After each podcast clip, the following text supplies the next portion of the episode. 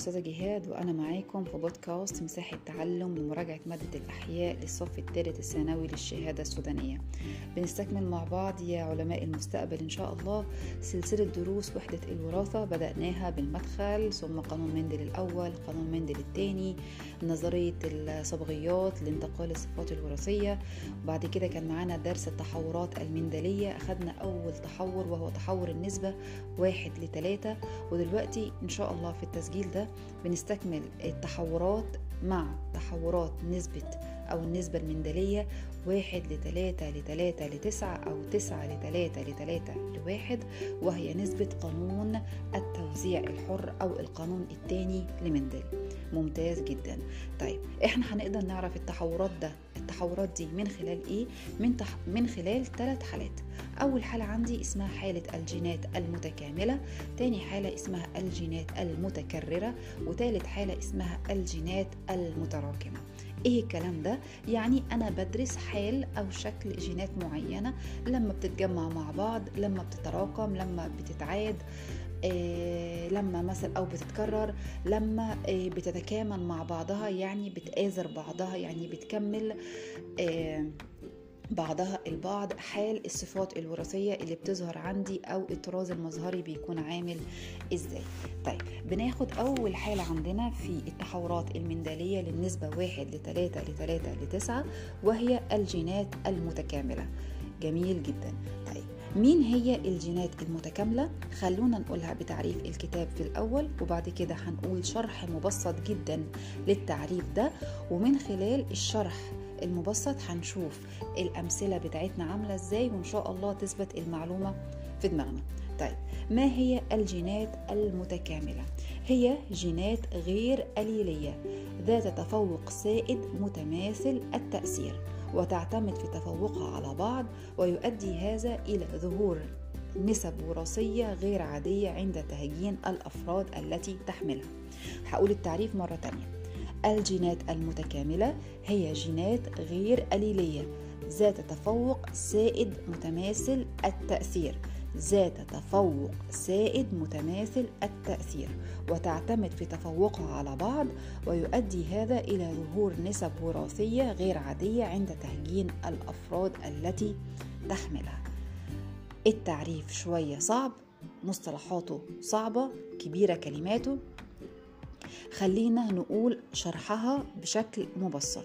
الجينات المتكاملة هي جينات بيحصل بينها تداخل. أنا كده شبه بترجم التعريف. جينات بيحصل بينها وبين بعضها تداخل. طيب بيحصل التداخل ده بين إيه وبين إيه؟ بيحصل التداخل ده بين جينين مختلفين. بيعملوا مع بعض بيكملوا بعض. طيب لما هيكملوا بعض وهيعملوا مع بعض إيه اللي هيحصل عندي؟ هتظهر طراز مظهري أو صفة جديدة. تمام؟ وشرط عشان خاطر الصفة الجديدة دي تظهر بتحتاج إلى جينات زوجين أو أكتر من إيه أو أكتر من زوجين للجينات دي. تمام؟ تاني الجينات المتكاملة بالمعنى البلدي بتاعنا وبالألفاظ البسيطة بنقول إن هي عبارة عن جينات بتتداخل مع بعضها بتعمل مع بعضها بتكمل بعضها. على شرط الجينات دي بتكون مختلفة. يعني مثلا لو أنا عندي زوجين من زوج وزوج من الجينات الاتنين لازم يكونوا مختلفين عن بعض. تمام؟ ممتاز. طيب لما هيشتغلوا مع بعض ولما هيكملوا بعض هيعملوا إيه أو هيوصلوا لإيه؟ هيبتدي عندي إظهار طراز مظهري جديد أو صفة جديدة. فلتكن مثلا لون أزهار أو مثلا لون فراء ايا كان الصفة وايا كان الكائن الحي اللي هتظهر فيه الايه الصفة دي تمام؟ والجينات دي عشان خاطر تشتغل مع بعضها زي ما أنا قلت في الأول بتكون مختلفة عن بعضها يعني زوج وزوج تمام؟ مختلفين عن بعض. إزاي؟ فلنفرض أنا عندي زوجين من الجينات الزوج الأول A و B الزوج الأول A والزوج الثاني B تمام؟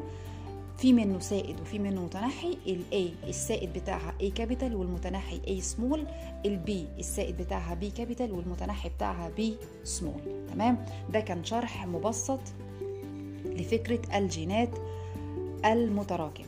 تمام؟ جدا جدا الكلام ده. طيب برضو ممكن أقول زيادة للشرح إنه الجينات المتراكمة دي أو عفوا المتكاملة بتشترط وجود جينين مستقلين A و B فلنفرض. بيكونوا مستقلين عن بعضهم تماما. وكل واحد منهم له تأثير سائد. يعني إيه؟ يعني كل واحد عنده جين سائد وعنده جين متنحي. أو عنده شكل سائد وعنده شكل متنحي. وكذلك الأمر ليه؟ الزوج التاني في منه شكل سائد وفي منه شكل متنحي. تمام؟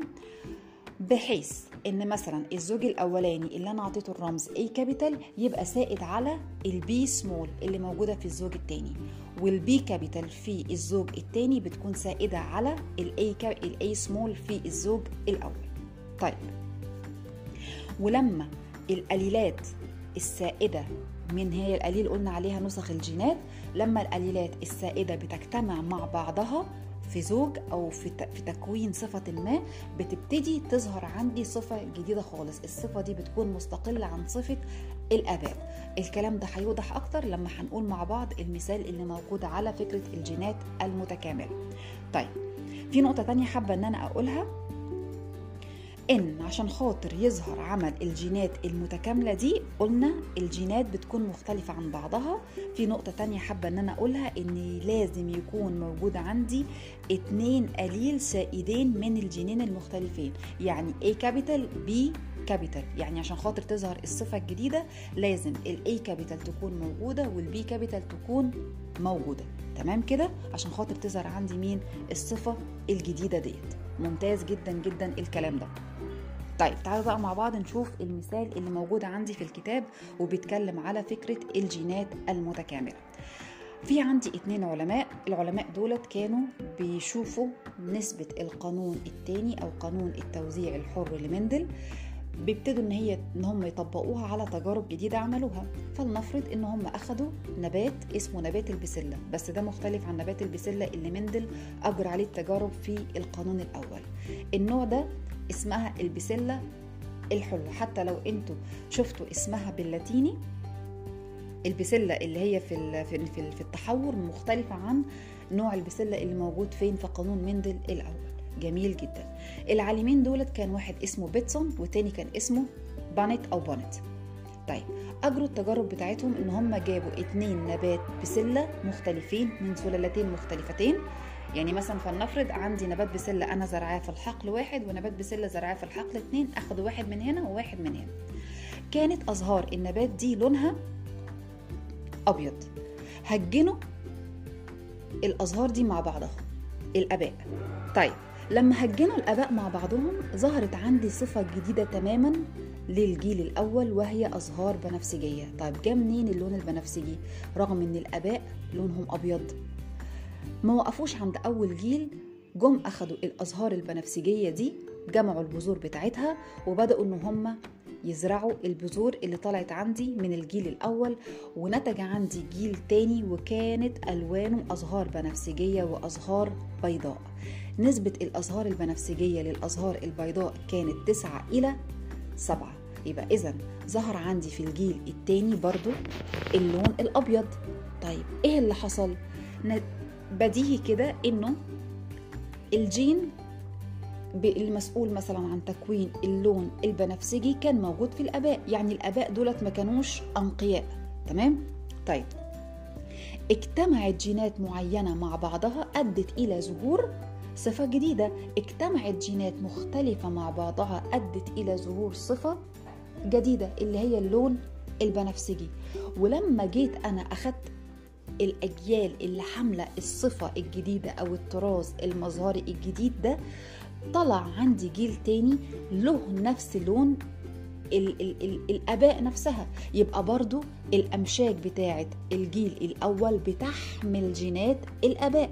تمام؟ يبقى أنا عندي كده في جينات مختلفة عن بعضها. بعض منها سائد وبعض منها بيكون متنحي.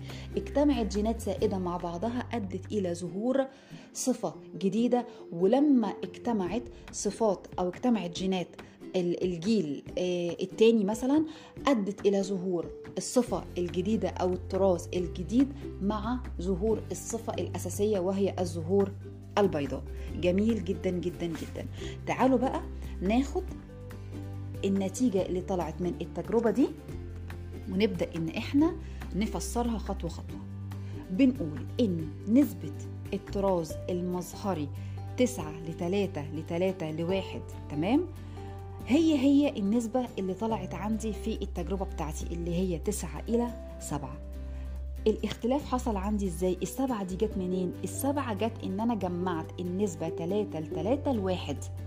ليه جمعت تلاتة لتلاتة لواحد؟ جمعتهم لأن هما التلاتة بيحملوا نفس الصفة وهي الأزهار البيضاء. تمام كده؟ جميل جدا. والصفة دي بيتحكم فيها زوجين. معنى برضو النسبة دي إن في عندي صفة اللون الأبيض بيتحكم فيها زوجين من الجينات يعني مسؤول عن إظهارها. اتنين جين مختلفين عن بعضهم ومش جين واحد بس مسؤول عنها زي زي إيه؟ زي زي اللي كان عندي في قانون مندل الأولاني. يبقى أنا أول حاجة كده فسرت السبعة دي جت منين؟ السبعة دي أبطال هي النسبة تلاتة لتلاتة لواحد جمعتهم مع بعض لأن كل الأفراد اللي بتحمل النسب دي ليها نفس الطراز المظهري أو ليها نفس الشكل الخارجي اللي هو اللون الأبيض ممتاز جدا جدا جدا لو أنا جيت جمعت النسبة تسعة لتلاتة لتلاتة لواحد أو جمعت تسعة وسبعة هيبقى عندي ال total كام؟ ال total بتاعي أو المجموع بتاعي هيبقى 16 حلو كده؟ جميل جدا يبقى أنا عندي من أصل 16 نبات طلعوا تسعة بنفسجيين اللون وطلعوا سبعة أبيض اللون. طيب تعالوا بقى علماء كده كعلماء بندخل معمل وراثة وبنبتدي إن إحنا نحلل بقى النبات ده ونشوف التركيب الوراثي أو التركيب الجيني بتاعه عامل إزاي. وجد العلماء بانت و العالم التاني كان اسمه بيتسون وجدوا إن ثلاثة من النبات أبيض اللون ماله عنده جين واحد سائد وبقية الجينات متنحي يعني مثلا الجين A والجين B. الجين A ده في منه سائد ومتنحي A capital A small والجين B في منه سائد ومتنحي B capital B small ثلاثة من النباتات البيضاء التركيب الوراثي بتاعها فيها جين واحد بس capital مثلا ممكن يكون واحد A capital أو ممكن B capital والجينات الأربعة التانيين التلاتة التانيين سمول تمام؟ تمام. طيب. التلاتة التانيين تلاتة من النبات الأبيض تاني نقطة بقى. تلاتة من النباتات البيضاء أو بيضاء الأزهار. واحد أحد الجينين متنحي والآخر سائد. برضو بتفصيل أكتر يعني إيه؟ أنا طلعت مثلا عندي جين سائد A وجين سائد A capital وجين سائد B capital تمام كده؟ طيب. اللي كان عندي سائد في المجموعة الأولانية في أول ثلاثة هيبقى متنحي في المجموعة التانية ديت في الثلاث أزهار ديت. واللي كان عندي متنحي في الثلاثة اللي قبل كده هيكون عندي سائد في المجموعة التانية. وضحت؟ تاني. هقول إن ثلاث نباتات هفصل التلاتة لتلاتة لواحد. تلاتة من النباتات بيضاء اللون مالها بتحمل جين capital فليكن الجين A. تمام؟ واحد A capital والباقيين مالهم والباقيين small A small B small B small النقطة التانية التلاتة التانيين لونهم برضو أبيض بس تركيبهم الوراثي إيه؟ إن بدل ما يكون ال A هو اللي capital لا ال B هي اللي هتبقى capital فهيبقى التركيب الوراثي بتاعهم مثلا A small A small B capital B small B small تمام كده؟ طيب. والنبات الواحد الأخير بقى النسبة الأخيرة اللي هي واحد كل الجينات بتاعتها بتكون متنحية. A small A small B small B small تمام؟ أنا كده قلت التركيب الوراثي للنباتات البيضاء اللي موجودة عندي في التجربة بتاعه بيتسون وبانت ممتاز جدا جدا جدا. طيب. سؤال. ما هو شكل الجينان بقى؟ الجينان المختلفين دولت عن بعض لونهم إيه؟ أو شكلهم عفوا إيه شكلهم؟ A capital سائد و A small متنحي B capital سائد و B small متنحي. تمام جدا. وملحوظة قلتها في أول التسجيل إن الجين A capital بيسود على الجين B small والعكس إن الجين B capital بيسود على الجين A small حلو قوي. ولما A capital و B capital بيجتمعوا مع بعض بيؤدي ذلك إلى ظهور صفة جديدة وهي مين؟ اللون البنفسجي. طيب التركيب الوراثي بقى للاباء الأبهات كان لونهم إيه؟ الأبهات كان لونهم أبيض صح كده؟ أبيض يعني عندهم جين واحد أو يعني واحد من زوج الجينات الجينات دي مالها لونها آه آه عفوا ترجمه آه شكلها آه cap آه سائد يعني مثلا الحروف بتاعتها دي capital. طيب الشكل ده عامل إزاي؟ فليكن إن واحد من الأباء كان A small A small B capital B capital. والأب التاني أو الأم كانت A capital A capital B small B small. والأمشاج اللي خرجت عندي من الأباء كان التركيب الوراثي أو التركيب الجيني بتاعها A small B capital A capital B small. طيب. التركيب الوراثي بقى للأزهار البنفسجية يعني ما هو التركيب الوراثي الطراز المظهري أو الأزهار البنفسجية كانت A capital A small B capital B small طيب ممكن بقى نقول مثلا التركيب الوراثي أو تركيب أمشاج الأزهار البنفسجية هتبقى إيه؟ يلا بينا نعمل المربع بتاع بانت في صفحة 166 موجود عندكم بالتفصيل هتبقى A capital B capital A capital B small A small B capital A small B small. ممتاز. هقول هقول بعض بعض الأمثلة مش كلها اللي موجودة في آه الجدول في صفحة 166 في كتاب المدرسة إن التركيب الوراثي عفوا إن التركيب الوراثي للأزهار البنفسجية في الجيل الثاني شكلها مثلا هيكون عامل إزاي؟ مثلا هتبقى A capital A small B capital B small. أهو. A capital A small B capital B capital. أنا عندي الجين A capital وعندي الجين B capital. عندي جينين مالهم سائدين. وعندي واحد منهم متنحي. يبقى عشان خاطر الأزهار البنفسجية تظهر اتوفر عندي الشرط وهو وجود جينان مختلفان سائدان. يعني موجود في الصورة السائدة بتاعته اللي هي ال A capital وال B capital طيب تعالوا نشوف مع بعض مثلا شكل تاني للأزهار البنفسجية فليكن هتبقى A capital A capital B capital B small. اتوفر الشرط ولا لأ؟ أيوه اتوفر الشرط.